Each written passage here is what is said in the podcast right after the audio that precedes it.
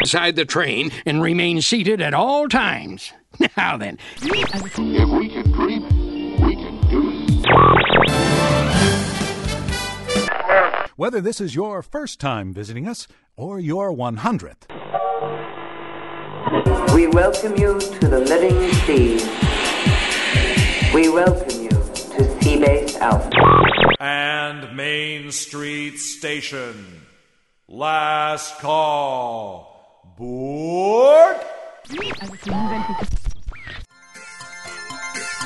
One little spark of inspiration is at the heart of all creation. Right at the start of everything that's new, one little spark lights up for you.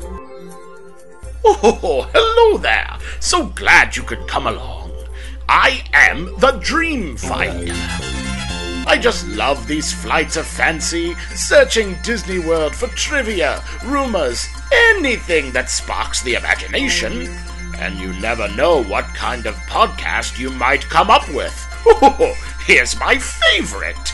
An awesome guy. He runs a podcast. Each week is new and better than the last. He's here right now to bring it all to you. Here is your host, a guy named Lou of the WDW Radio Show podcast. Imagination. Imagination. W w Radio, your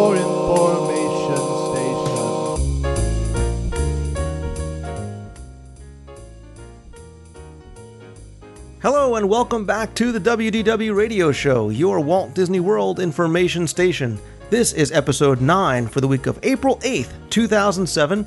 I'm your host, Lou Mongello, and this week I welcome in a very special guest, Michael Broggie, son of Roger Broggie, the very first Disney Imagineer. He's going to come on and recount some amazing stories of growing up around Walt Disney, as well as working with Walt and his father Roger. Additionally, he's also going to share some of Walt's secrets to success, tales of Roy Disney, as well as Walt's interaction with his Imagineers. We're also going to talk about the extinct Fort Wilderness Railroad over at Walt Disney World, including Michael's work and preservation efforts for the engines and cars. We're also going to discuss the future of the Disney company, led by Bob Iger and John Lasseter, and so, so much more. Now, let me tell you in advance that while this interview is somewhat lengthy, I think you're going to find it fascinating. However, there was a great deal that was edited out simply due to try and keep the length of the show at some sort of a reasonable time. So, what I'm going to do is make the full unabridged version available for download. I'm going to put the link to that in the show notes. Jeff Pepper is going to come on and continue with the whole railroad theme as he looks at the secrets and stories behind the train bulletins at the Main Street USA Railroad Station in another Disney Scene Investigation segment. With the Walt Disney World Marathon and Half Marathon rapidly approaching and some marathon related news this week, Mike Scopa is also going to join us and tell us a little bit of the best of the best of places to run in Walt Disney World. I'm also going to answer some of your emails and report on Walt Disney World news and reviews. So be sure to listen at the very end of the show for some of your voicemails as well. So sit back, relax, and enjoy this week's episode of the WDW Radio Show.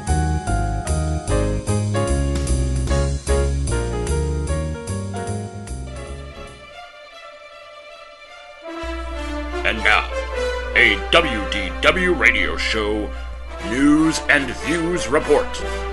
Live from the WDW radio studios in Scotch Plains, New Jersey. Our first bit of news concerns the Disney theme parks on a worldwide scale, as according to a new amusement industry survey, Disney has set attendance records once again, as an estimated 112 million people traveled to the various Disney theme parks worldwide. The report also showed that Walt Disney World's Magic Kingdom was, of course, first on the list as the most visited theme parks in the nation, with an estimated 16.6 million guests. Second on the list was Disneyland in California, followed by Epcot, Disney MGM Studios, and Disney's Animal Kingdom. It's also estimated that 62 million people visited Central Florida theme parks last year. So it's nice to see that tourism has finally started to rebound post 9 11 and everybody's getting back to being able to enjoy all the Disney magic that they have to offer. But back to the theme parks specifically, over at Epcot, The Epcot Character Connection is continuing to be upgraded and expanded, and it's going to reopen later on this spring under a new name, and that's going to be the Epcot Character Spot. Now, it's going to open a little bit different than it had before because, in addition to just being a place to go and meet characters, it's going to be themed a little bit better. It's going to be tied into Innoventions a little bit more, and it's also going to have more to do. There's going to be new technologies, interactive games, and a hands on exhibit. What they're going to basically do is allow guests to go in and choose a path to one of five different experiences, all kind of themed into Future World. So, for example, you might have Mickey in a transportation themed area, Goofy around a space themed area, kind of tying into Mission Space, Chip and Dale in an energy themed uh, section, Pluto in kind of a tune version of the land, um, and Minnie, Minnie Mouse kind of going through a communication themed area. So so it's nice to see that they're not only just bringing the characters in and giving kids an opportunity for something to do, but it's a lot more interactive. It's not just a room with some themed partitions separating the characters one from another and kids just kind of going down the assembly line, getting their pictures taken. There's stuff for things to do and kind of learn along the way. So it'll be interesting to see when that opens up um, exactly what it's going to look like. And speaking of refurbs and openings, there are a number that I should mention. The first is over at World Showcase, where last month The Joy of Tea opened up at Epcot's China Pavilion into new kiosk specializing in obviously Chinese teas, including flo- frozen flavored tea drinks as well as uh, non-alcoholic and liquor-based ones, flavored iced teas, hot teas, beer, wine, and the like. And speaking of dining, the Hoop-Dee-Doo musical revue. If you are heading down between August 30th and October 29th, take note because it is going to have somewhat of a reduced schedule during that time due to an ongoing refurbishment of Pioneer Hall. For two days each week, the venue is going to be closed as uh, work is going to be going on to refurbish the location, including replacing the floors and things like that. So if you are going down, make sure you call ahead of time to make sure the Hoop-Dee-Doo is going to be showing on the nights you hope to attend. Over at Pleasure Island, work is moving forward with improvement and new additions coming to the area as the West End stage and hub stages have been completely removed and many of the open spaces have been widened to accommodate hopefully more pedestrian traffic.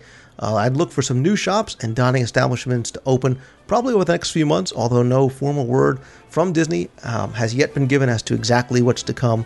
But I'd expect to see a very different Pleasure Island than what you may remember from the late 80s, early 90s.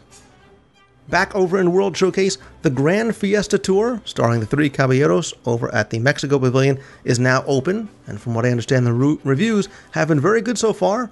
Uh, I will actually post a link in the show notes to a uh, little mini Grand Fiesta trip report that somebody on the Disney World Trivia forums did post. They did say they thought the ride was really good. There was no animatronics, but all very well done screens. They love the ride and the movie. And again, I'll put a link up to that in the show notes. And if you have seen it, by all means, please let us know what you think. Talk about it in the forums. I'm not going to really talk in, in any kind of detail about the ride itself. I don't want to kind of spoil it for anybody that uh, wants to ride it for themselves. But what I am going to do is play a voicemail that I received just earlier today about somebody that was able to catch an early preview of the uh, Grand Fiesta Tour. So here it is, and don't worry, it is completely spoiler free. Hi, Lou. It's uh, Jeff. Uh, here at uh, Disney World. I'm at Epcot. Just got done with the cast member preview of the Grand Fiesta Tour starring the Three Caballeros. And it was actually very impressive. I, I enjoyed it. Uh, as you said before, there are no audio animatronics. It's complete visual uh, videos, but it's really cool. Um, they have some of the older videos, like the uh, men jumping off the uh, rocks to dive into the water, and they just add the three caballeros onto it. Mostly Panchito and Jose Carioca. Um, Donald's in a few of them, but that's because they're searching for him. Um, yeah, it was rather impressive. Uh, I enjoyed it. I plan on going it again uh, until they kick me off. So, uh, hope you have a good day and hope that information helps. Bye. Back to food, once again, of course. Uh, over at the Magic Kingdom, they're testing something out new known as the Express Cash Only lines at some of the counter service locations. And it's kind of like a fast pass for food, I guess, because there are some cash only lines that offer a very limited menu. For example, over at Cosmic Rays Starlight Cafe, you can quickly get burgers, fries, and drinks. Over at Pinocchio's Village House, you can get cheese pizza, pepperoni pizza, and or drinks using only cash, using only a couple of items that are on the menu. I guess this is something that they're going to try out maybe throughout the parks. Um, there isn't any kind of definitive idea as to where they're going to be testing this and for how long this may go on, but it'll be interesting to see if it, this does actually take off and if it's something that they expand park wide. Over in Epcot, there is news coming out of Illuminations, where Disney has announced internally that Epcot is going to be starting a new illumination schedule during the month of April. And this is not a bad thing, this is a good thing, because what they're going to do is they're going to have a second showing of Illuminations Reflections of Earth. They're going to have an 11:30 p.m. show during Epcot's evening magic hours for the entire month of April. Now, this is a great benefit for the resort guests who visit the park on these nights and kind of make the most of their time by being able to go to dinner, shop, whatnot, not have to worry about rushing out to Illuminations. They can catch a second show at 11:30. Above and beyond that, I have a little bit of inside information that I think you might enjoy if you are going to be down there. They are also going to be having Illuminations cruises for the 11:30 p.m. shows on select nights. April 5th, 10th, 12th, 20th, and 27th, you can book a cruise uh, for Illuminations for that second show. Now, you cannot call WDW Play to book these cruises. You have to book them the day of the cruise over at the Bayside Marina at the, at the yacht and the beach clubs. Now, I'm not sure if they will allow telephone calls to the marina or if you actually have to go and book it. I will try and see what I can find out. But uh, for those of you that have been trying to get Illuminations cruises, and especially during the busy times of year, it's very, very hard to get. This is your perfect opportunity. So, like I said, you can enjoy the parks all day, you can have a leisurely dinner. You can shop, you can dine, you can have drinks, whatever, and then go see the late show uh, if you're able to make it, and then also get the Illuminations cruise, which I highly, highly recommend. Other news coming out of Disney this week is that Disney has given same sex couples the opportunities to enjoy fairy tale weddings by adding commitment ceremonies to Walt Disney World, Disneyland, and the Disney Cruise Lines. Now, this is important because Disney has previously not allowed gay couples to have fairy tale weddings, although they have allowed them to organize their own weddings or commitment ceremonies at rented meeting rooms at the resorts. Disney also had allowed gay couples to take part in vow renewals, things like that, but did not let them buy wedding packages because they required a valid marriage license from either California or Florida, which do not permit or recognize gay marriage. So, according to Disney, they prompted this change due to guest inquiries about the service and if they would extend it to uh, same sex couples. And Disney, quote, said, We're not in the business of making judgments about the lifestyle of our guests. We're in the hospitality business, and our parks and resorts are open to everyone. Disney's fairy tale weddings packages start at about $8,000. They include a wedding planner, ceremony, food and beverages, as well as flower and table decorations. I'll put a link up in the show notes to the Disney fairy tale weddings page for more information. Finally, as if the half marathon wasn't sneaking up on me faster than I had expected, Disney now tempts me with a new offering, and that's the Twilight Zone Tower of Terror 13K. Disney said they invite you, if you dare, to join them on October 27th, 2007, for a running event that lies beyond the fifth dimension, beyond the deepest, darkest corner of the imagination. And that's the Twilight Zone Tower of Terror 13K, which is the very first nighttime race in the Endurance series at the Walt Disney World Resort. It's obviously a 13K as part of the celebration of the 13th anniversary of the Twilight Zone Tower of Terror. Entry for the event is going to be just $65, and it also includes a post event party, which lasts from 9 p.m.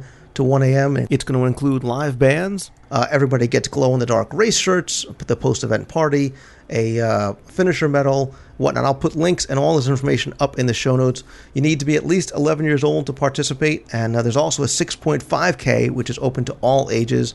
The course description itself is actually pretty cool because you start and end at the Twilight Zone Tower of Terror. You're going to go through the Disney MGM studios, through Lights Motors Action Stunt Show, down the streets of America, past the Sorcerer's Hat, over to Wide World of Sports, and then back and finish at the Twilight Zone Tower of Terror. That's for the 13K. The 6.5K only takes you about halfway out and then back. And again, I'm going to put links up to all this in the show notes. But, you know, speaking of the marathon, so many people have emailed me about my uh, decision, crazy or not, to run in the half marathon in January. And so many others have decided to join me in the uh, fun and or torture of training. You all know about Jonathan Dichter's efforts to lose weight and train for the marathon in 2009, as well as um, efforts of other people who are joining in Jonathan about doing not only getting themselves in shape, but doing uh, doing the same kind of thing and helping run, raise money for the Dream Team project. So, based on the number of people that have emailed me uh, that are planning on running in the half or full marathon uh, this coming January. I thought that maybe as the meet gets closer, we can see about trying to get together and arrange some sort of uh, WDW Radio Disney World Trivia meetup after the paramedics have remo- arrived the, after the finish line. I'll put a uh, link up in the show notes page. I'll start a thread over in the forums to DisneyWorldTrivia.com. We'll kind of get a running list of people who are planning on attending and or running in the marathon and see if we can get up some kind of meet back in January. And again, if you have any other news or rumors that you'd like to share, you can send an email to lou at wdwradio.com or call the voicemail at 206 202 4WDW.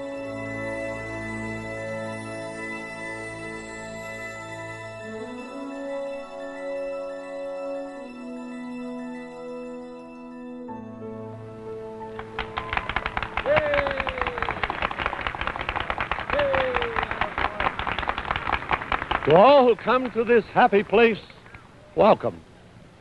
Disneyland is your land. Here age relives fond memories of the past, and here youth may savor the challenge and promise of the future. Disneyland is dedicated to the ideals, the dreams, and the hard facts that have created America, with the hope that it will be a source of joy and inspiration to all the world.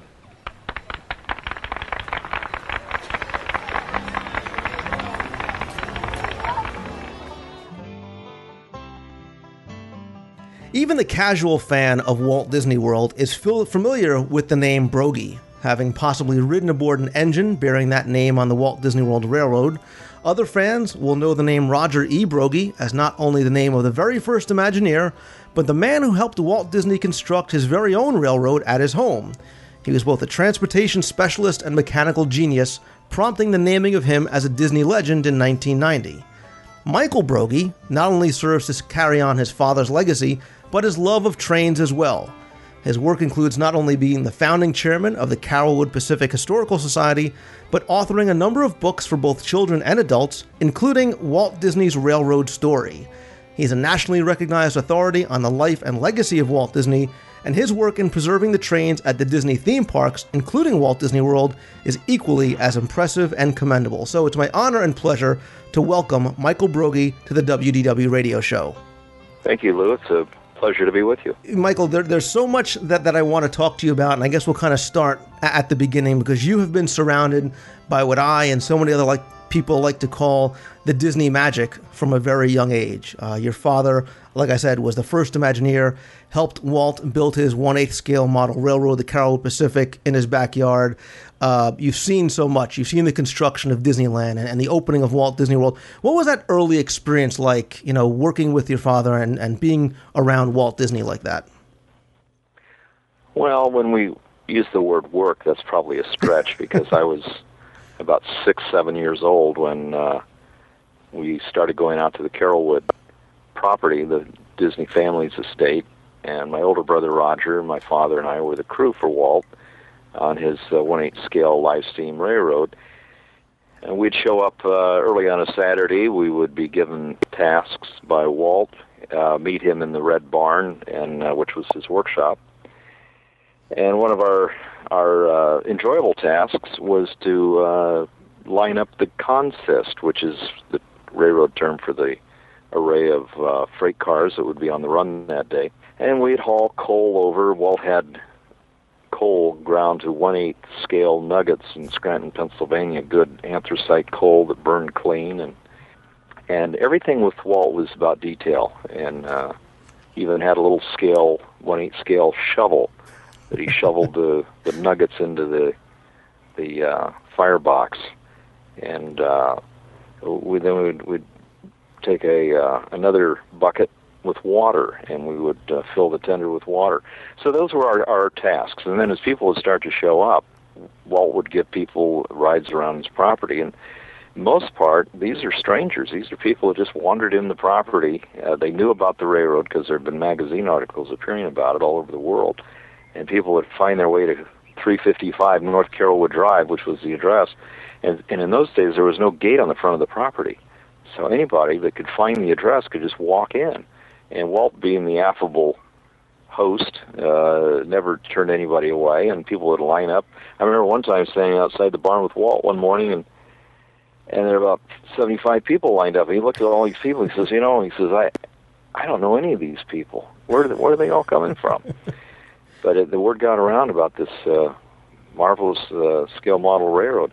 Uh, a lot of railroaders consider that probably one of the finest uh, backyard railroads uh, ever installed on private property. And had tunnels and trestles that took advantage of the natural terrain. It was five acres of land, of which about three acres was buildable. The rest was sloped, where uh, you couldn't build on it.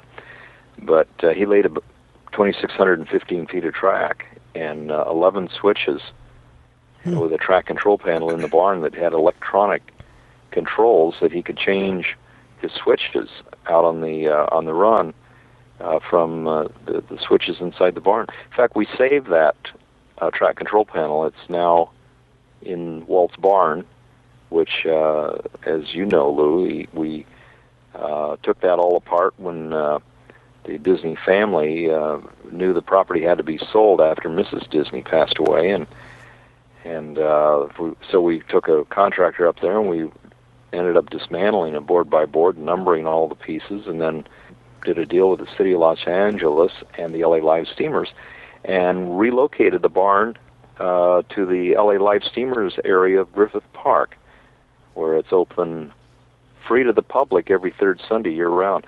In fact, we like to point that out as being the only free Disney attraction in the world is Walt's Barn. And we operate it as the Carolwood Society on behalf of the Disney family. You know, there's so many interesting elements of, of the story that you just told from one being as a child being able to actually ride, being one of relatively, I guess, few people to actually ride on the Carolwood. Although I didn't realize that Walt actually allowed people to to come over and ride it, uh, as well as the incredible work that you did with the Carolwood Pacific and, and what you did with the the like I said, piece by piece dismantling and reassembling of Walt's barn, realizing what a true treasure that was going to be. I think if you had to uh, look at Walt's life and who he cared to associate with in his own free time, uh, he liked uh, uh, guys and gals that, that enjoyed trains, and and uh, he could be uh, just himself. He, he wasn't the celebrity or the world famous person. Uh, he was just another one of the railroaders uh, out uh, playing trains, and that's what I always, uh, looking back on it, uh, realized that my brother and I were the short kids, and Walt was a tall kid, and we were playing trains.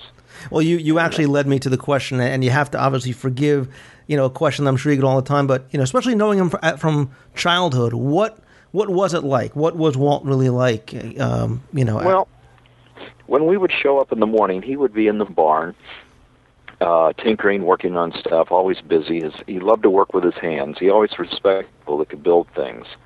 But Walt uh, loved America, and he loved the fact that railroads were an integral part of what made this country the greatest country in the world. And and to be around Walt, uh, the point of your question, uh, he was very curious about what you thought, and when he talked to you, it wasn't like an adult talking down to a child. He would kind of uh, talk to you at what I call eye level. He would not uh, mince words. In fact, uh, he was known to have quite a salty uh, vocabulary. Nothing like what you know he was portrayed. Uh, he could cuss up a, a blue storm. He never sweared, but he could sure cuss.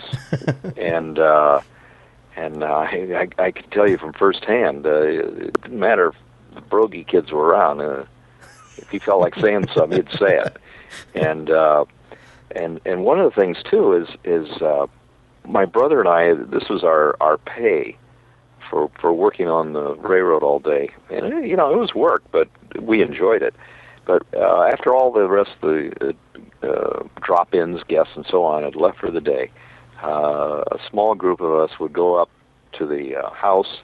Uh, next to the house was a pool house, and inside was a multiple-use room. In one area was a, a full liquor bar, and the other area was a full ice cream parlor with all the flavors of ice cream and nuts and syrups and all the, the things you need to build uh, ice cream sundaes and so on.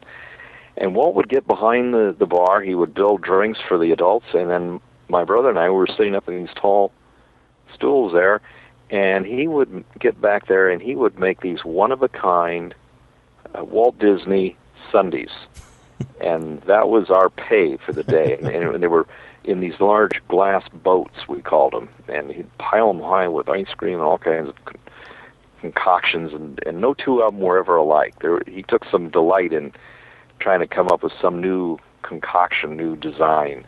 But uh, looking back, uh, that's kind of a neat thing to sit up there at that ice cream parlor and and have Walt uh, make you a, a great ice cream sundae. And of course, in those days, we're talking pre-television.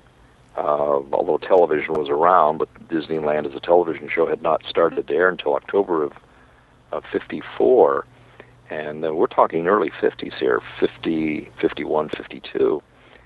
So uh, he wasn't the recognizable celebrity uh, that he became later because of television.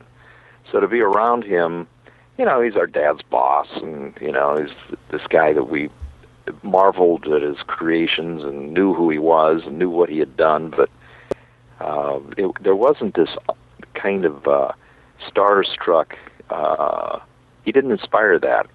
Uh, it was more uh, treat him as uh, as an equal, and he'll do the same for you. And and uh, I could tell you some stories about Walton being in his backyard that might be kind of fun to hear if uh, if you want to go into it. Sure, absolutely. Um, well, one time, and it, I I must have been seven. Every year, uh, the company would put on a Christmas party for the employees in the theater. And in those days, the company was small enough to where you could invite all the employees' kids, and you'd sit in the theater. It was a 900 seat theater uh, on the studio a lot, and uh, it was a great a great thing because you'd see uh, a feature film, cartoons, and then as you left, each kid was handed a wrapped box of all the current uh, theme merchandise, and uh, you know, literally looking back, a a treasure of Disney uh, commemorative memorabilia and all the merchandise. Of course, we'd play with it, break it, and it'd get thrown out. what we should have done is just shoved all those into a storage place somewhere with a padlock on it, and and uh, and then 50 years later we would have retired. everybody, everybody who's listening is slapping their heads, going, "God, why didn't somebody just put one of those away somewhere and not open?" It? I know, it, it, and we didn't have it. They were given to us as things to play with, and we did, and, and they got uh, you know, and then you'd break them and they'd get thrown away. They're, anyway, uh, this one year, uh, they changed the format, and instead of the usual feature car, feature film and cartoons and so on, uh, they changed the format to live uh, specialty acts. You know, tumblers and jugglers and uh, magician and so on, and always Ducky Nash, which we all enjoyed. Uh, Ducky Nash with his ventriloquist dummy of Donald, and that, that was always a treat.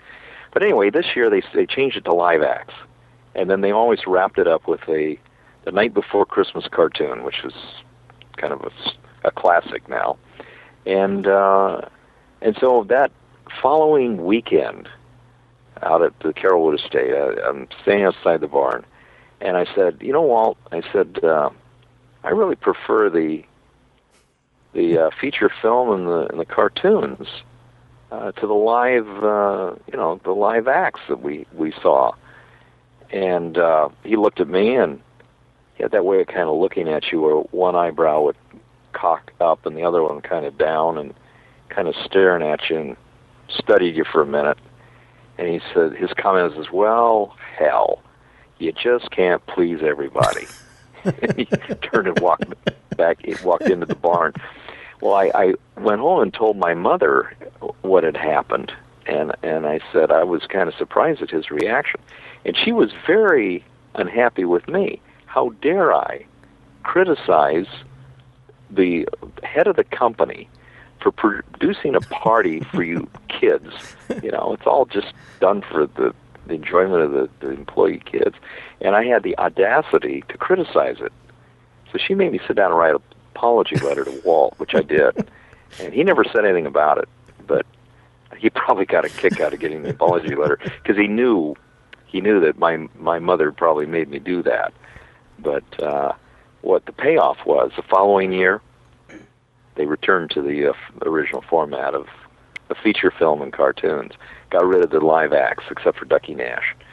So what that showed me was that Walt listened, and even though he chided me with, "Well, hell, you can't please everybody," but the fact is he remembered that and uh, and changed the format back. One of the things that kind of reflecting back uh, that I thought your your audience might be interested in is that uh, I had the, the the good sense to ask Walt, uh, and that must have been about thirteen, uh, and it's about the time that he and I did the first run around Disneyland in the steam train, uh, which was a great benefit. Uh, you know, the fact that I did get to ride on the first run around the park with Walt, and, I asked him, uh, "How did you do this?"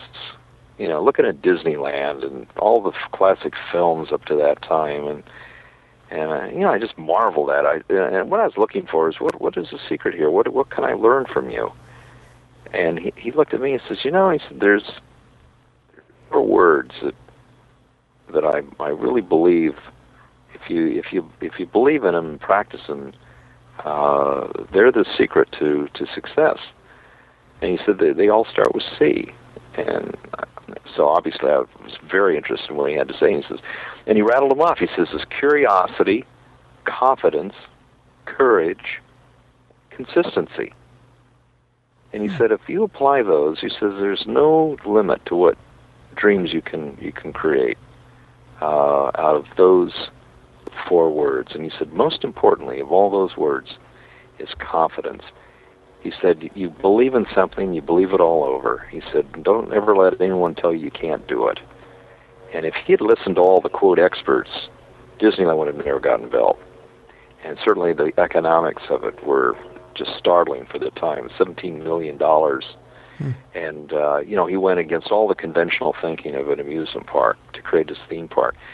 So I mean, there are, there are many many reasons why Disneyland shouldn't have succeeded, but what the experts didn't reckon with is the fact that here's a guy that had unbridled energy, confidence, and this wholehearted belief that this would work, and he would not listen to anyone saying that you know Disneyland is the dumbest idea they ever heard, and a lot of people told him it was dumb, including CBS and NBC that weren't interested in, in uh, investing in Disneyland. ABC did, and they ended up with 35% ownership of Disneyland, which the company bought back in 1960. and then, interestingly, years later, Disney acquires ABC.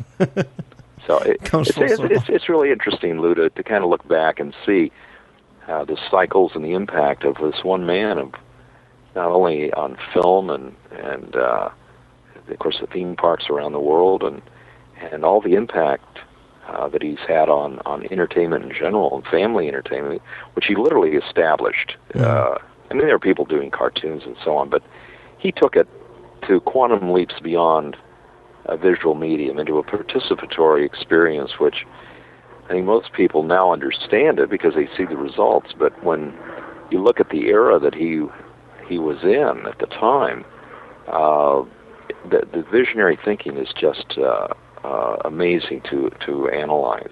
And that's exactly the, the term I was going to use. You know, truly hindsight being twenty twenty, he was a visionary, and I see that you speak about him, um, you know, professionally and personally the same way so many other people that I've spoken to have, which is with such reverence and such respect for what he's done, uh, and clearly the mark that he has made. You know, not only in this country but really worldwide on so many different levels beyond theme parks and animation. And uh, as I like to say, um, Disneyland was a gift that Walt gave the world, and the ribbon around the gift was just uh, steam train. Uh, that that's a that's a great way to put it. And and and true of the Magic Kingdom at, at Disney World, where uh, or as I call it, Walt Disney World. So many people shorten it, but you know it was Roy, uh, Roy O. Disney, that after Walt passed, uh, December fifteenth of '66, uh, Roy convened a meeting after the funeral and everything, and and he, he got the leaders of the company together, and he says, you know, we're committed to uh, do that project in Florida, and he had promised Walt uh, just before Walt died. Uh, he got Roy to promise him he wouldn't retire. Roy was eight years older than Walt, and uh, and he wanted to slow down. He wanted to retire, but Walt got him to promise that he would stay and see the the project in Florida uh, through to fruition. And and at that in those days, it was called Disney World, and it was Roy that said to all of the, the leadership in the company, he says, "I'm naming that project from this day forward as Walt Disney World, not Disney World." And the thing about Roy that I always admire is that he he got it. He understood that it was about Walt and his name and his, uh, which became an, an international brand. But it was all really embodied in that that name of Walt Disney, and and Roy was the kind of guy that supported his brother. He, there was no uh, envy or jealousy about the fact it was all about Walt. In fact, I, I actually think Roy enjoyed the fact it was Walt, not him, that got all the attention. And Roy was satisfied to run the business side. And uh, they made an incredible partnership. And I think what we can learn from that is that each brought to the partnership uh, their own skill set and talent, and they each respected the others. And, uh, and c- together they created a synergy that a lot of people looking back said, you know what? Roy was a bank teller in in Kansas City. Uh, Walt was this uh, kind of itinerant filmmaker and cartoon producer, but had they not had the combined talents, uh, a lot of people feel they may not have ever achieved what they did. But it was that trust they had as brothers and worked together. And of course, Walt had a skill for drawing talent into the the company, and he said many times to many people, uh, I hired you because you're smarter than I am, or you're better at what you do than I am, and that's why you're here. And by saying that, it gave Walt the license to uh, demand a very high level of performance.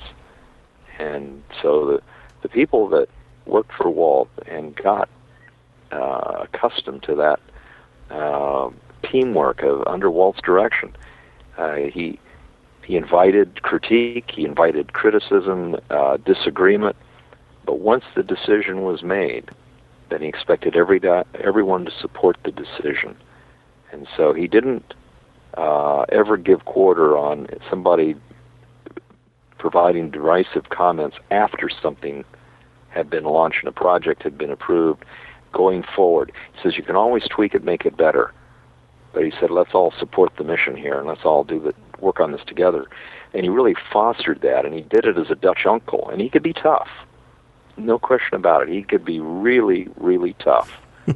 but it was a kind of toughness that you would get from your your dad or your uncle. It was that kind of of tough love, as it's now called today. But but uh, people aspired to do better because they wanted Walt's approval, and uh, he he was very very careful not to give direct uh, compliments, and uh, he would give it through third parties. And uh, I remember riding in that that uh, cab around the park with Walt that that uh, June eighteenth, uh, fifty five before the month before the park opened. And Walt turned to me and says, "You know, Michael," he says, "Your dad's a genius." He said, "I don't know if you know that." And I said, I, I didn't say anything. I just I just kind of marveled that he, he was the genius. but here he's telling me that he said, "Your dad's a genius." He says, "This park would not have happened without your dad." And he wanted me to know that, but he, I knew that he, Walt never made that kind of any kind of comment like that to my father directly, and uh, nor would he. That wasn't his style.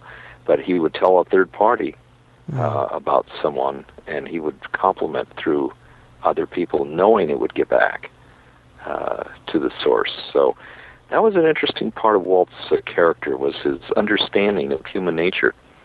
And here's the guy with a 10th grade education, but he loved people and he loved the interaction with people. He, and he was a student of human nature, and uh, he demonstrated numerous times his ability to decipher people's behavior and how they would react to things. And and he, as Ward Kimball described him, he was just the son of a Midwestern farmer who happened to be a genius. And his genius was in in other areas. He was not a mechanical genius. Uh, he was not an artistic genius, but he was a genius at understanding human nature and how people would react to things. And he also was a genius at story. And everything that he ever touched the quality of the storyline was what was the foundation of it, and that's, in my view, was what really separated the product of Disney from others who tried to compete. Is the the storyline, the quality of storyline. We see it in the theme parks, in the books, the movies, everything that the that Disney, that Walt himself was involved in, uh, was quality of story, and and that's being carried on today now with with John Lasseter. John's got that gift of storyline, and I have great respect for John. He's one of our board members um, in Carolwood, and also a fellow railroader, as you as you probably know, Mm-hmm. and. And John, uh, I think, has uh, a great amount to contribute to the future of the company, and I'm really looking forward to seeing further product from him.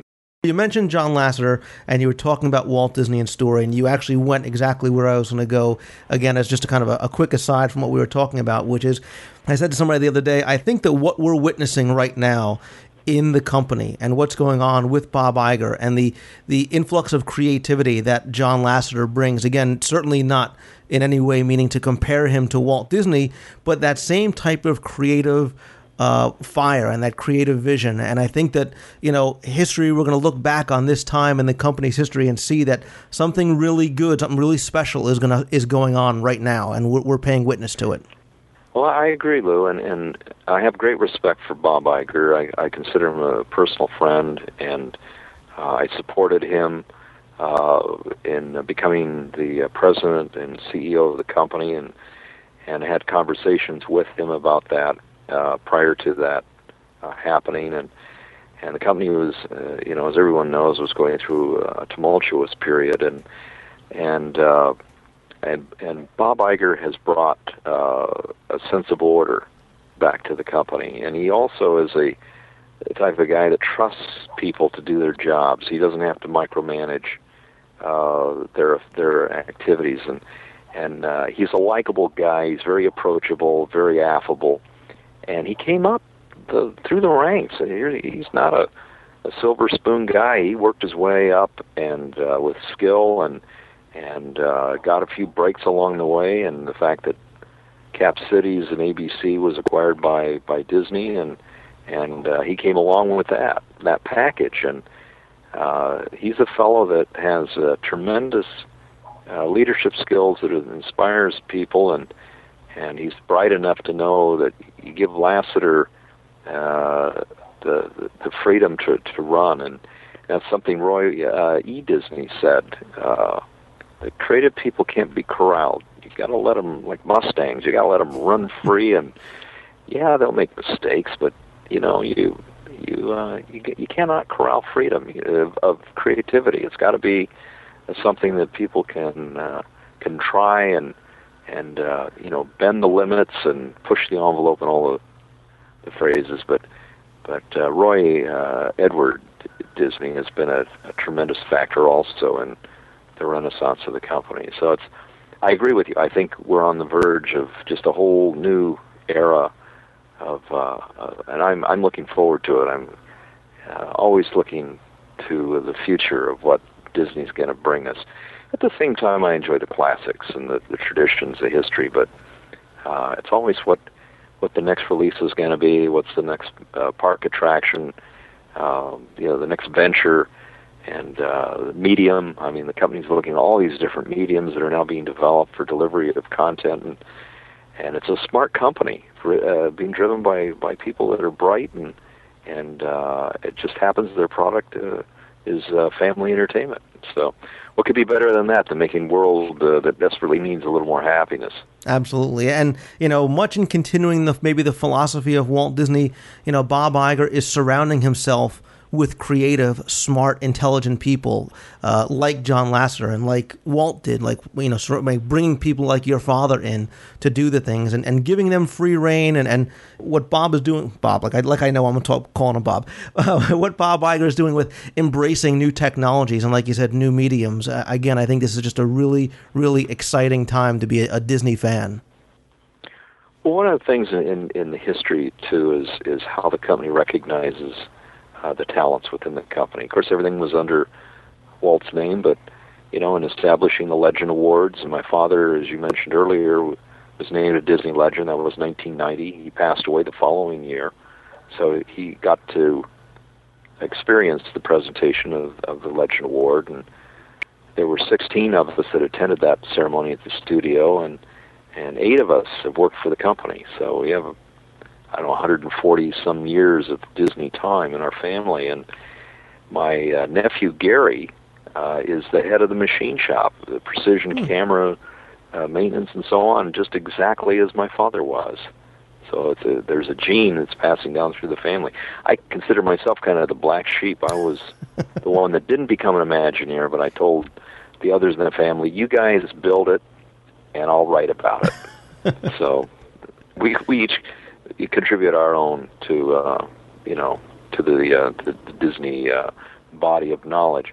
You know, we were talking before. Um, you know, you said you kind of um, while we embrace the future of the company, you know, you and I uh, are both kind of we, we, we long for the early days too, and we, we also I think like some of the uh, the early days of the theme parks. And let's kind of go full circle because we started talking about trains and your relationship with trains and, and the love of trains that you know Walt had, your father had, and it was obviously passed down to you, and all the work that you've done now with trains both in the theme parks. And we're going to talk about your book as well. But one of the things I wanted to quickly talk about with you was what I consider one of Walt Disney World's uh, lost treasures, and that was the closing of the Fort Wilderness Wa- Railroad. Uh, and now, actually, if I'm correct me if I'm wrong, but while you were doing uh, research for your book, which is called Walt Disney's Railroad Story: The Small Scale Fascination That Led to a Full Scale Kingdom, that's when you actually came across the uh, the old trains at a Disney boneyard, correct?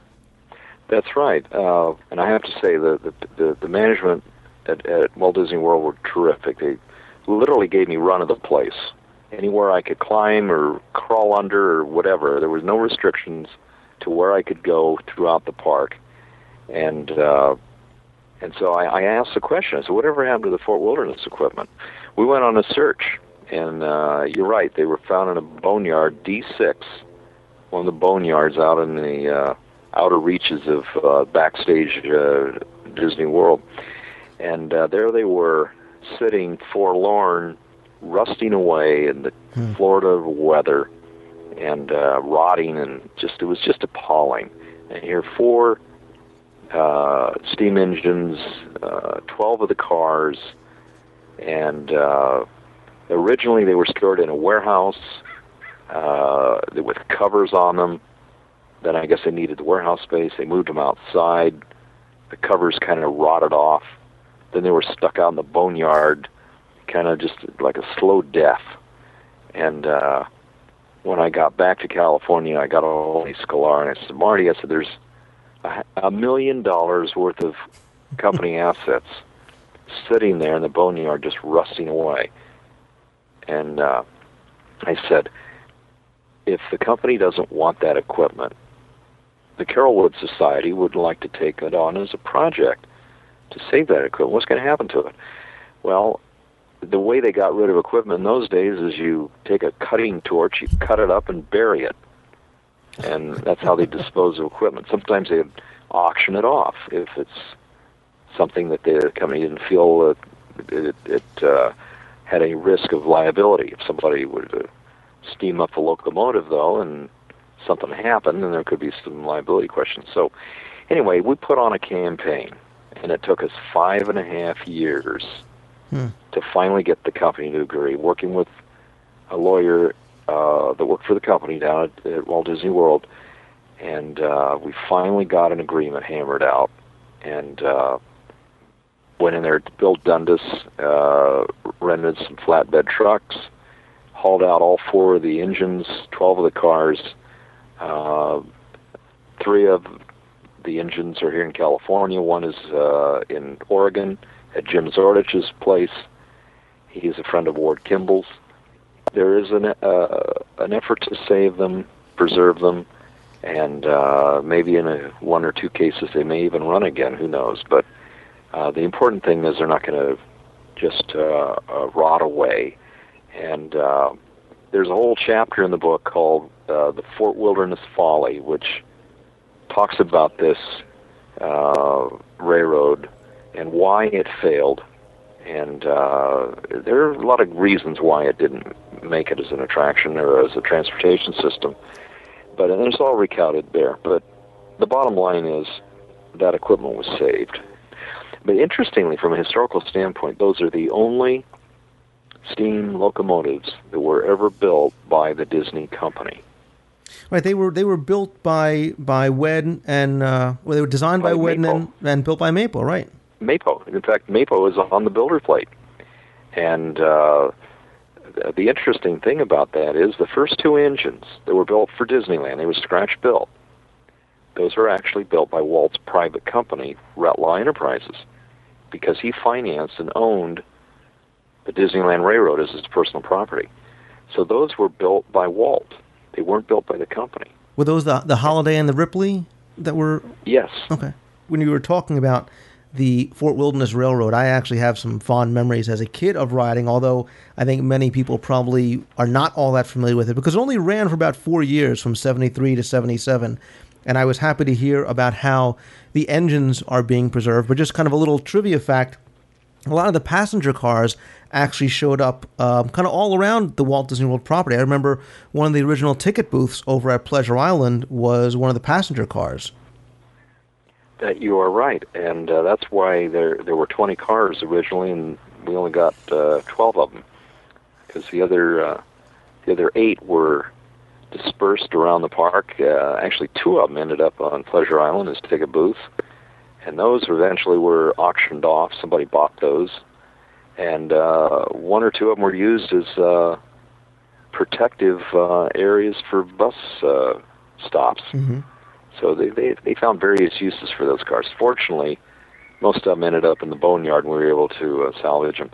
Well, one of the things I remember uh, about Fort Wilderness, and, and one of the reasons why I consider it to be somewhat of a lost treasure, was even though the, the engines themselves and the track was much smaller than what you saw at the Magic Kingdom, unlike a ride, you know, where it took you maybe around the park, the, the guests could actually use the, the uh, railroad to get around the Fort Wilderness campground. It was actually a transportation system. No question about the transportation system.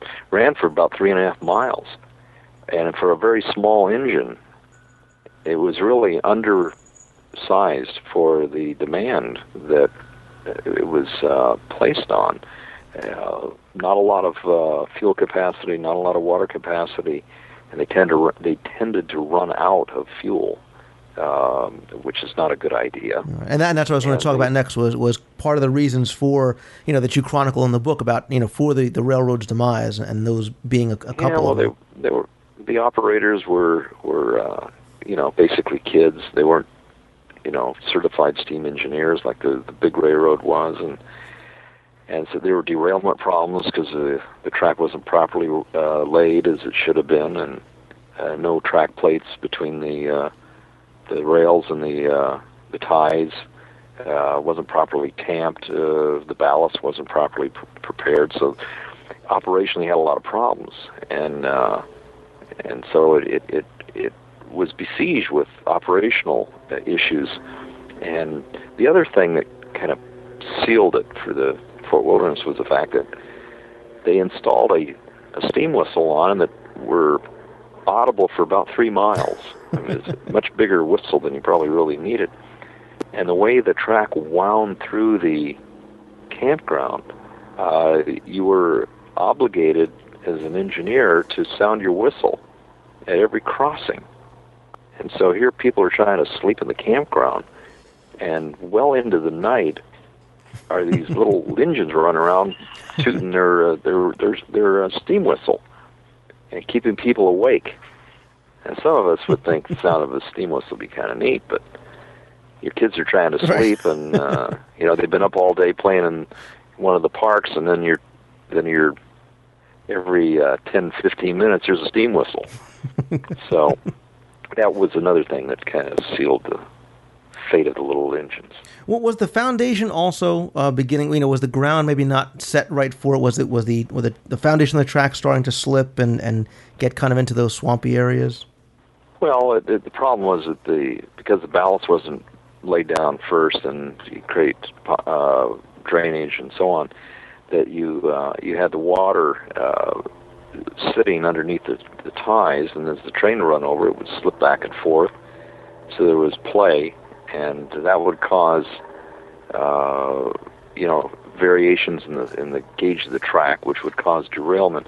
So you had a lot of engineering problems going on there, and, and uh, like I say, it goes into a lot of detail in the in the chapter in the book about about what happened. And again, let's just quickly touch on your book. Um, and again, I'll put a link up to this in the show notes because you did mention it, and so many of the things that we've just, I mean, graze the surface on can be found. Again, the book is called Walt Disney's Railroad Story: The Small Scale Fascination That Led to a Full Scale Kingdom.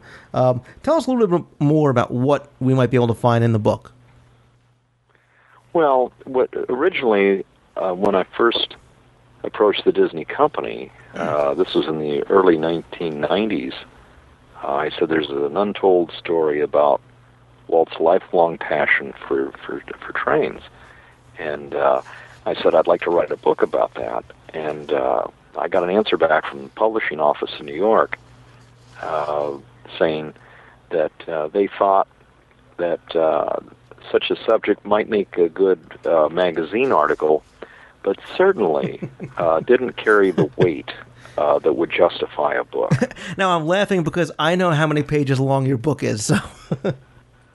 yeah, it's, it's 432 pages, 350 photographs, 100,000 words. And that's one heck of a magazine article. And, uh, and we were gratified that the uh, year uh, after it, it came out, uh, it was awarded uh, the Benjamin Franklin Gold Medal as the best biography of the year. You know, there's something special about people that love Disney, and uh, I've yet to meet a person uh, in my travels that we couldn't share some common uh, bond with relating to Disney, and be it a book, a movie, a, a theme park experience, something. And every person's background has a connection back to Disney, and it's you know literally part of our American culture.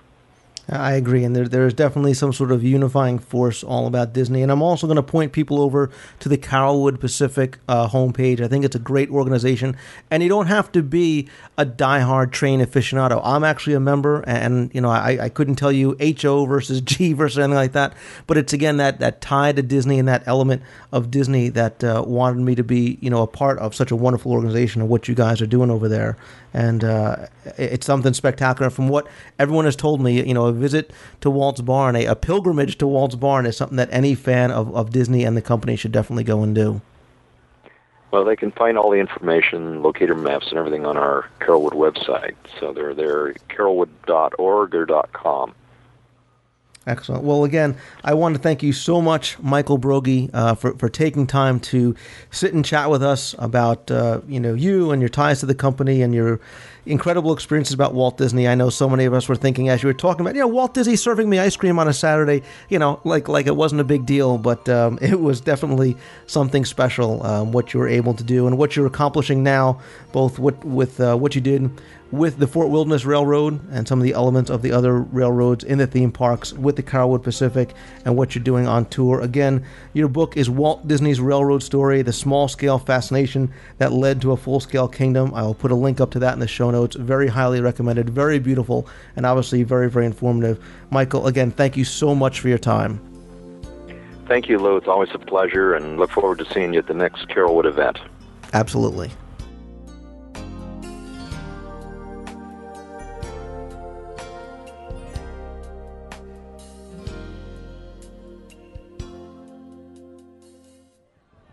Your attention, please. The Walt Disney World Railroad now boarding for a scenic trip around the Magic Kingdom. Port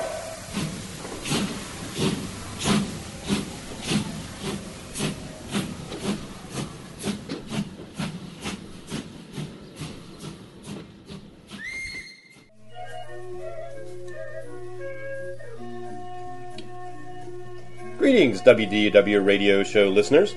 This is Jeff Pepper with a new installment of DSI Disney Scene Investigation. As you can tell from the opening, we are at the railroad station right at the entrance to the Magic Kingdom here at Walt Disney World. But instead of hopping on board one of the trains, we're going to head down the steps to the ground level to the location of our next Disney scene. Now, be careful. Be very careful. This is probably one of the most dangerous places in the Magic Kingdom. This is the location of stroller rental. Activity here can often be pretty intense, especially in the early morning hours. So hug the walls closely and proceed carefully so as not to sustain any injury to the lower half of your body, especially your calves and ankles. Now, the object of our investigation hangs on the wall in this area amidst numerous items relating to Disney Railroad history. There's a series of posters here that feature the various steam engines, but it is in fact an object called the train bulletin that we are looking for.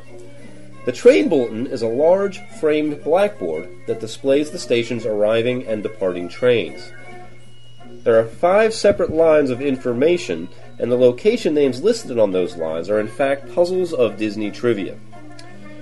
So it is now time for us to carefully begin our investigation. Let's head on over to the scene, duck under that yellow queue line tape, and begin our careful examination of the train bulletin. Oh, and by the way, make sure you have your DSI name badges handy, just in case we're stopped by Disney security.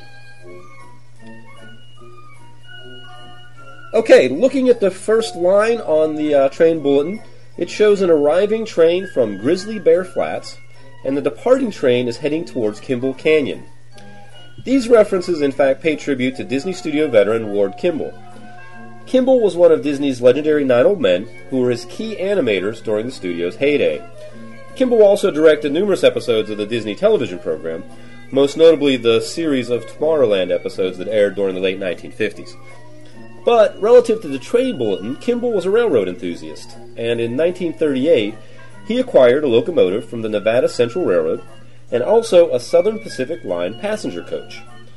He restored them, laid track, built a station, and thus the Grizzly Flats Railroad was born in Kimball's own backyard. Yes, he built all of this in his backyard. Much of Walt Disney's own later interest in railroad and his own scale model, Carolwood Pacific Line, in his backyard, was inspired and helped along by Ward Kimball. Dropping down to the next line on the bulletin, it shows an arriving train from Hickory and a departing train for Siddons City.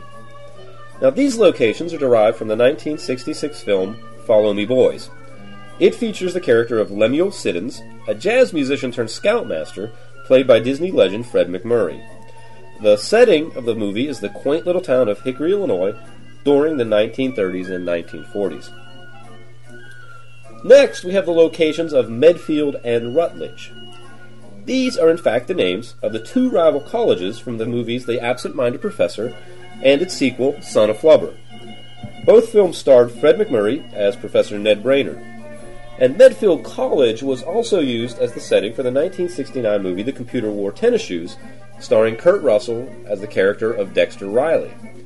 Now, this actually connects to another Disney scene, and this one is over in Epcot in the Journey to Imagination Pavilion. When you're riding that attraction, look closely in the Imagination Institute's computer room.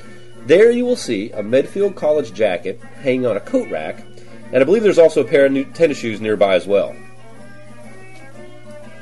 Okay, our next line shows a set of trains arriving and departing from Harrington Hills and Pendergrass Plains. Harrington is the small town setting for the 1960 film Pollyanna, notable as Hayley Mills' first film for Disney.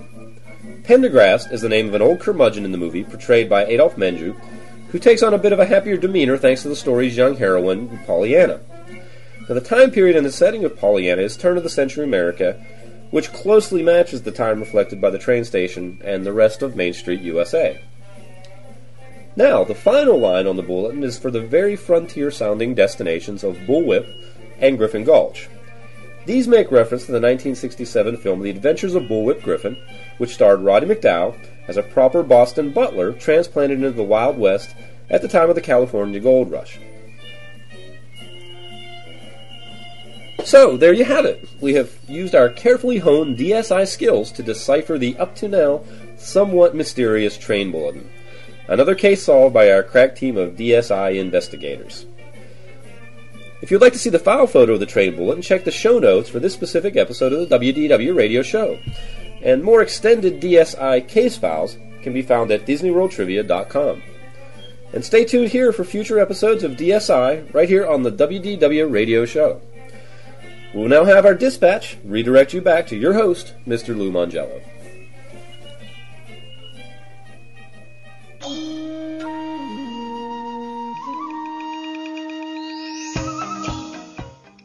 Our first email this week is actually a follow up to something that I've discussed over the past couple weeks and offers a nice tip for some of our listeners. And it comes from Bobby. He says, I posted this out on the forums, but thought it might be helpful to mention this during the podcast as an addendum to the recent din- Disney dining discussion. If you're planning on attending the Food and Wine Festival, then upgrading, upgrading to the Disney dining plan is imperative. That's because most, if not all, of the food options along the World Showcase Promenade count as snack options. My family has done this in the past two years, and we save all of our snacks for the festival. Not only does it save you money, but it also allows you to try a myriad of dishes from other cultures. Of course, if you're planning on using it this year, keep listening to the WDW radio show and find out first what Disney decides about free dining. Well, Bobby, thank you very much. That is a great tip, and we're hoping that within the next few days, Disney is going to announce that free dining is going to be returning. I'm going to talk more about the Food and Wine Festival in more depth as it gets closer and more details are revealed. What we do know now is that the Food and Wine Festival is supposed to run from September 28th through November 11th, 2007. Again, I'll put a link up in the show notes to the Disney page for more information about food and wine, and we'll talk about it more as the event approaches. Our second email is Lou, loving the show, really love the new intro. My husband and I are planning a vacation to Walt Disney World in November. Sometimes we like it when there is nothing going on and you can just enjoy all the parks. We prefer to spend less on our room, who spends much time there anyway, and more on something special for ourselves a wonderful dinner and special piece of jewelry or art, etc. Last time at Walt Disney World, we stayed at the All Star Music Resort, and although we had no complaints about it, we do like to try different places. Where is the best place to stay on property for those who choose not to splurge on the room? Thanks for your thoughts. Keep the great shows coming. I love the interviews and variety of guests. Can't wait till next time, Kelly. Well, Kelly, thank you very much, and I have two words for you. Pop Century. Actually, make that four, since most people seem to know it now as Scopa Towers. I am with you 100% about time spent in the room, especially when I go down alone or with just my wife. We do go commando style. I- am out of the room, you know, 6, 7 o'clock in the morning, not getting back until very, very late at night. It really is just a place uh, with a bed, a shower, and uh, hopefully internet access. So uh, I have stayed at a number of the resorts, and like you, I like to try different places all the time. But I've got to say that I think Pop Century is far, far better than, than the All Star resorts for a number of reasons. You have location, uh, the quality of the room, the amenities, the theming, etc. Everything Pop is wonderful. It's a food court area. There's classic concoctions, which is a uh, it's a bar. There's pizza delivery. There's the Petals Pool Bar. Um, there's a, a, great selection of food if you want to eat at the resort. But again, uh, I think it's just the, the resort, especially for the price, is kind of a step above. I think it's it's a value resort plus, especially in comparison to the all star resorts. Diane Thomas writes in and says, Hi Lou, I love your new podcast. You're doing a great job. Thank you, Diane. My husband and I are very interested in the windows along Main Street, pictures, researching the people, etc. Quick question for you Does Walt's daughter Sharon have a window? And if so, where is it located? Keep up the great work, Diane. Diane, like you, I am a, uh, you know, I am a, I love the details, especially along Main Street USA, and this is something that I'm going to cover in a lot more depth, depth than when I finally get around to releasing the first of my Mouse Tour CDs, because the first place I'm going to cover is Main Street USA, and I am going to talk about at least some of the windows up there, because they do tell stories and they do pay homage to a lot of people that had much to do with the creation of the theme park.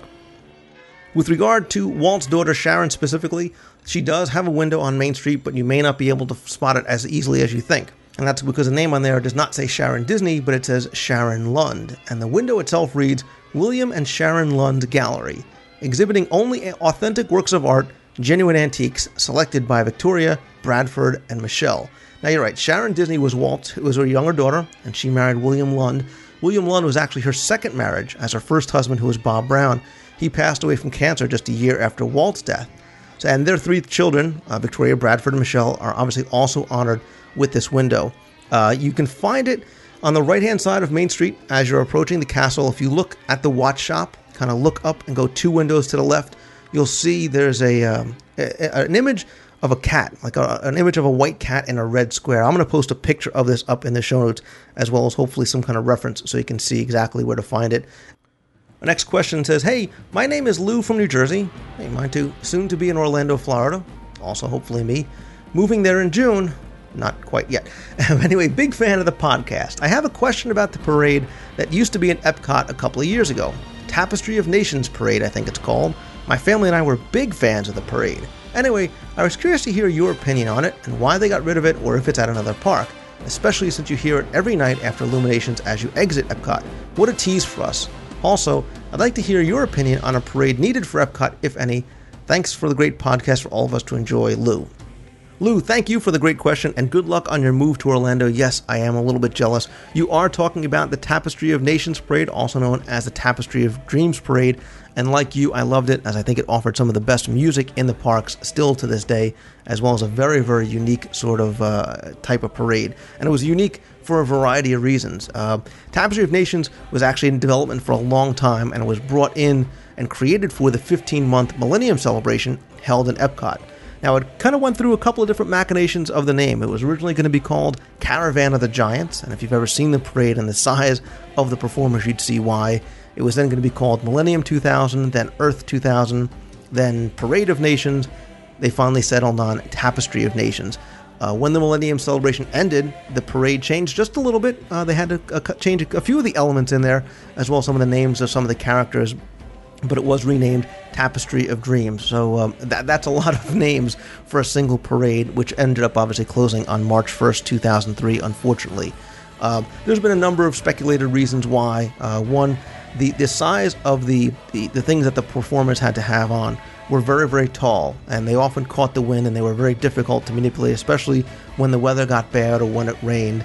Um, again, it was a shame because the music was, was beautiful, the parade itself was beautiful. I'll try and put some pictures up in the show notes or at least some links to some videos so you can check it out. But it was it was also unique for other reasons as well because when the parade ran, it was actually three kind of mini parades running at the same time. They kind of broke it up along the World Showcase Promenade. There was one parade between Mexico and Germany, one that ran between Germany and Morocco, and a third that ran between Morocco and Canada. So it wasn't just one parade that kind of went around the promenade. Also, there were two shows per night, which was great because the first one would run east to west, for example, from uh, Mexico to Germany, and then the second parade would run from west to east, going in the opposite way. Um, the parade was big, it was beautiful, it had you know more than 150 performers, all kinds of very unique characters. It had the Sage of Time and, and the Dream Seekers that had these um, giant butterfly nets. And what they the other thing they used to do too was that it was interactive in that these dream seekers would actually kind of collect slips of paper that kids in Epcot could write their dreams on throughout the day. You know, kind of a precursor to the KidCot fun stops. They would write their dreams in, and the dream captors would go around and pick up these from kids. So it was actually very cool. Uh, it, again, it was big, it was grand, it was beautiful, and again, it, it's, I'm sure I'm not the only one along with you that was sad to see it go. Jeffrey Spiegel writes in and says, Hi Lou, I enjoyed your podcast that covered the history of the 3D films at Walt Disney World. Your mention of the Agrabah rendering and Disney Quest would have been the perfect segue into mentioning the Disney Vision Imagineering Lab that was at Epcot in 1984. I'm sorry, 1994. Unfortunately, no mention of this brief but very unique attraction, and Jeff kind of goes on to use his term geek out as he posts the history of the lab, which I'm going to reprint in the show notes as well as links to photos that he provided. He finishes going on by saying, I love the new show. Also, my family and I will be leaving for Walt Disney World on April 13th for a short vacation, Kungaloosh. Jeff, thank you very much. You are 100% correct. I completely forgot about the 3D element over at the Imagineering Labs and Disney Vision. I remember as a kid, now that you mention, I remember as a kid going through Innoventions and seeing it and being very, very impressed uh, because I was, you know, like you, a geek, I guess. And I, I recall it having to some sort of reference to Aladdin uh, or, the genie as kind of the mascot or, or, who was introducing it. I'm really kind of sketchy on the details. Again, it was young, and I'm sure I kind of blew through it back then. Um, I would love to hear more about this. If anybody has any pictures or more information, I, I kind of recall this being a either a um, a predecessor to the Aladdin 3D ride that that ended up going into Disney Quest, or I wasn't sure if they were actually planning on bringing an Aladdin 3D ride into the parks. But I remember the technology being very impressive. And again, I'm going to put sort of uh, I'm going to put more information that Jeff provided in the show notes. And uh, if you have any more information, by all means, email me or call the voicemail. Finally, I want to give you a Walt Disney World travel tip, and this is in response to a number of emails I've received from people who are asking about what they can do, you know, maybe for their kids when they go down and how they can save on souvenirs and collectibles and things like that. Because while pins are a great collectible and in theory, you know, they're inexpensive, they range from maybe 7 to $12 for each individual pin. If somebody is going to start a collection, it can get very expensive. So people want to know what are some of the things that they can collect when they go down or help kind of their kids start a collection. And there's a number of things I want to point out, and then one that you may not know about that I think is actually very cool. Some of the inexpensive things that you may want to start your kids to collecting are some of the pressed pennies, and this is actually fun. You can really make a treasure hunt out of this. Pressed pennies uh, are available throughout the entire resort, and for 50 cents and just the cost of the penny, there are literally these pressed penny machines. They're at the resorts, they're at the theme parks, and they all kind of have a little imprint of them of different characters or themes, things like that. Other things you can collect, you know, simple things like buy an autograph book and try and collect autographs, or try and collect maybe a signature or an autograph from a cast member in each of the countries in World Showcase. You can collect fast passes, try and get a fast pass from all the different fast pass attractions. What I like to do is get park maps and uh, parade schedules, things like that. It's also a great souvenir when you come home because you have memories of when you went, what was going on, and what was there at the same time. You could also ask kids to ask cast members for stickers. They always have the availability of Mickey and different character stickers. Something else, again, that's free that they can get. But here's the thing that I think is is kind of overlooked. I think a lot of people don't know about it because it did just start last year. And these are Disney Transportation Collector Cards. And again, you may not know about this because they are not something that's very widely advertised. But all the transportation uh, on Walt Disney World property, from the watercraft, the monorail, and the buses, the cast members there have access to these transportation collectors cards. And right now, there's 18 different cards that highlight the three different modes of transportation. So when you get on a bus or one of the watercraft or maybe in the front of the monorail, ask the cast members about one of the transportation collector cards. Like I said, there's 18 different cards. They talk about the different modes of transportation. They often have little trivia tidbits on the back. It's a great thing to collect and try and search for and try and get the entire 18 card collection. Since the program's debut last year uh, in June of 2006, cast members have given out about uh, 200,000 of these. So again, relatively speaking, it's not something that uh, that everybody knows about, but it's a great free collectible and something that you can bring home. You can frame them. You can do whatever you want with them. Really neat for the kids to do. And if you have a tip of something that maybe you want to share about some other kind of collectibles, by all means, head on over to the forums at DisneyWorldTrivia.com in the WDW radio section and share them with our other readers and listeners. And if you have an email or a voicemail that you'd like answered on the show, you can email me anytime at lou at wdwradio.com or call the voicemail at 206 202 4WDW.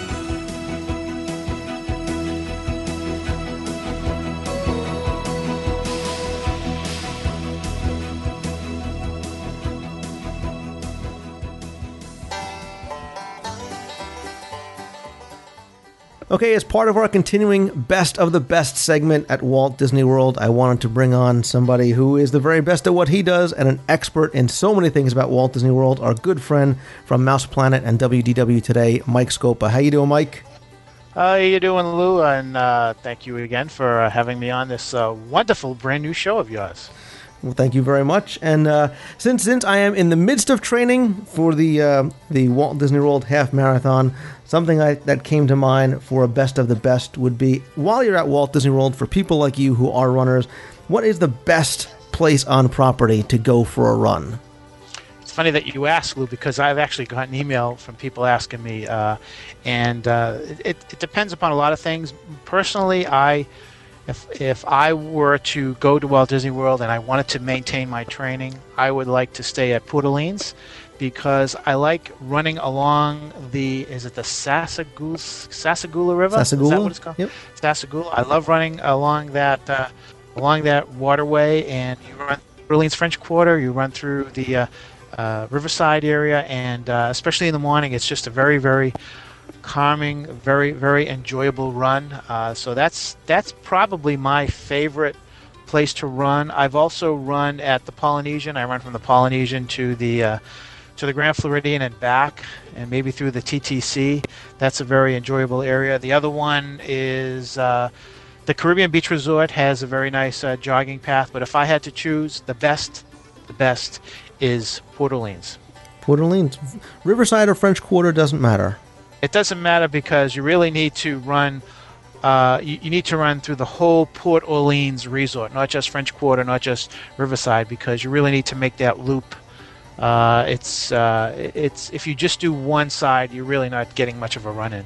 And do some of the resorts actually, like you said, they have jogging trails, like mapped out jogging trails? They do have jogging trails, and what is uh, suggested is that uh, when you check in, you may want to ask the cast member who's checking you in if the uh, jogging trail is located on the map. First off, if they have a jogging trail, and number two, if if so, is there a map? Some of them actually have them on the maps, and there, of course, there are some resorts that that won't. Someone asked me about the uh, Animal Kingdom Lodge, and that is not a place where I would want to stay if I was planning on running because there's really no place to run.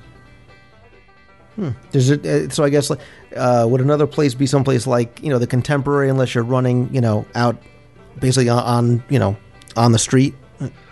Yeah, actually, Lou. Um, uh, one time, my son and I, it was 1997, I think it was. We uh, we were staying at the Wilderness Lodge, and uh, he and I went out for a run, and we left the Wilderness Lodge. We came out to the main road and we ran past the contemporary and this was like 5.30 6 o'clock in the morning and there was a, an amazing amount of traffic we ran behind the magic kingdom ran back ran into the wilderness lodge then we ran all the way down to fort wilderness which is another nice place to run and then came back but, but you're right the contemporary is probably not a good place to run Okay, there you go. So the best of the best at Walt Disney World for the best places to run on property is along the Sassagoula River over at Disney's Port Orleans Resorts. Mike Scopa from Mouse Planet and WDW Today, thank you very much. You're welcome, Lou. Thanks for having me.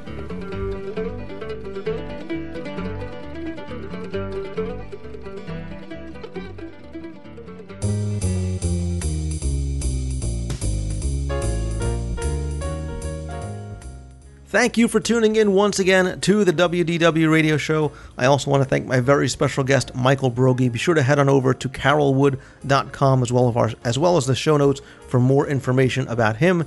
Jeff Pepper, thank you for your Disney scene investigation. We will see you again on future shows with more trivia and tidbits all about the Walt Disney World Resort. Jonathan Dichter, thank you for your intro. Be sure to visit his website at uh, voiceofmousetunes.blogspot.com. Next week, I will announce the winner of our first Where in the World Have You Heard This contest. Entries were due by Sunday, April 8th at 11:59. Hopefully you had a chance to listen in and get your entries in. If not, don't worry, I will do more of these kind of contests as well as another very special contest coming up soon. Speaking of coming soon, I'm going to continue on with the Seven Wonders of Walt Disney World segment. I have more interviews, special guests, and so much more. Don't forget to to go and visit so many other friends of the show. I'm going to put up links to all of their websites in the show notes. Yes, including the two people that uh, got me on some April Fool's jokes, including the Let's Talk About Disney podcast. I'll still recommend you going to visit them, even though I was completely scammed last week. Their Cinderella Castle stay was their April Fool's joke. Paul Barry at Window to the Magic. If you hadn't caught his April Fool's episode as yet, please do. Um, it was both uh, funny and sad at the same time, as Paul it, Paul did a great. Well, listen for yourself, but I still do recommend both those shows. Anyway. Uh, be sure, like I said, to please keep on interacting with the show, either by email at lou at wdwradio.com, call the voicemail at 206 202 4WDW, or come on, talk about anything you've heard on the show or what you want to hear over at the DisneyWorldTrivia.com message forums. We have a complete forum set up just for talking about things you've heard on the show. Finally, don't forget to go over to the show notes page over at WDWRadio.com for more information about anything that you've heard on this show, as well as additional links, photos, and more. That is going to do it this week. I, I sincerely want to thank you for coming back, tuning in once again. Please help spread the word, and I will see you next week for those of you celebrating, have a happy Easter. See ya.